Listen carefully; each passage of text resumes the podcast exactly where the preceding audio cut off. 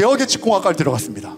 로봇 제어하는. 그래서 밤낮 컴퓨터 프로그램을 했고 늘 아침 저녁으로 개발하던 어느 날 모니터에 비친 내 얼굴이 너무 힘들고 지겹고 지쳐 있는 거예요. 그때 마음속에 하나님께서 어떤 질문을 주셨느냐? 너가 지금까지 살아가면서 언제 가장 행복했니? 이 질문이었어요. 그때 빵빵 두 개 떠오른 게 뭐냐? 하나는 프리젠테이션 하나, 하나는 뒤에서 누군가를 도와주는 거, 리더십. 그래서 프리젠테이션과 리더십을 가장 잘하는 한국의 회사가 어느 회사일까 막 서칭했어.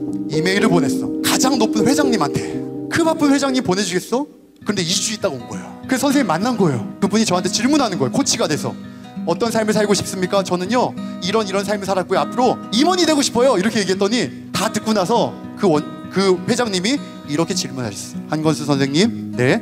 지금 이야기한 당신의 삶은 원본적인 삶입니까? 아니면 복사본적인 삶입니까? 이런 질문하셨어요. 정말 뒤통수를 한데 딱 맞은 것 같았어요. 그래서 프로그래머를 그만두고 그 회사에 입사를 했어요. 그리고 나서 강의를 할 때마다 이런 비전을 막 선포했어. 저는요, 2026 상암 프로젝트란 비전이 있습니다. 그건 뭐냐? 나한 건수는 2026년 상암 월드컵 경기장에서 10만 명의 사람들에게 크리스천 리더십 강의를 통해 삶의 목적을 발견할 수 있도록 돕고 싶습니다. 이렇게 얘기했어요. 그리고 이렇게 하려면 크리스천 리더십이니까 아무래도 신학을 해야 될 것 같아. 그래서 미국에 유학을 가려고 회사를 잘 다니던 회사를 그만두고 유학을 가려고 준비했습니다. 그리고 대사관에 가서 비자를 딱 신청했는데 거절됐대요. 크리스천 리더십은 어떻게 하고 2026년 어떻게 하고 그런데 다시 원래 자리로 돌아왔잖아요. 그때 루틴했던 그 일상에서 보이지 않던 것들이 하나씩 하나씩 보이기 시작하는 거예요. 그리고 목회자 사관학교에 강사로 섭외를 받아요. 오히려 망했다라고 문이 닫혔다라고 생각했을 때 하나님께서 문을 열어주시고 더 근본적인 자리로 서게 하시는 거예요. 아, 그렇구나.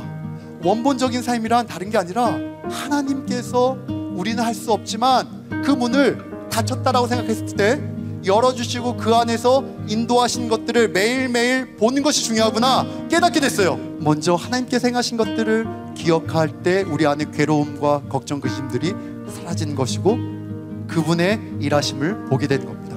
주님의 일하심을 가성비로 따져 묻지 않습니다. 왜냐하면 눈에 보이지 않는 영역을 나는 개수하지 못하기 때문입니다. 내가 구원받은 은혜만 생각해도 그렇습니다.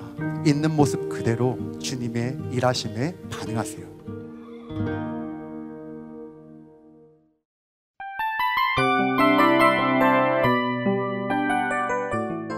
이 프로그램은 청취자 여러분의 소중한 후원으로 제작됩니다.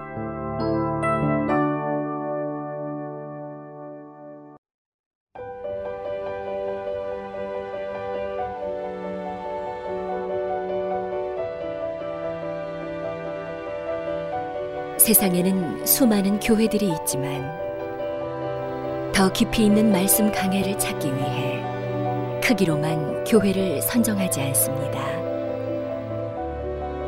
보다 좋은 영적 콘텐츠를 더 많이 나누기 위해 방송비를 받지 않습니다. 1년 365일 복음만 전하고 싶어서 우리는 광고를 하지 않습니다. 온누리의 복음을 땅끝까지 CGN TV와 함께 땅끝 성교사가 되주세요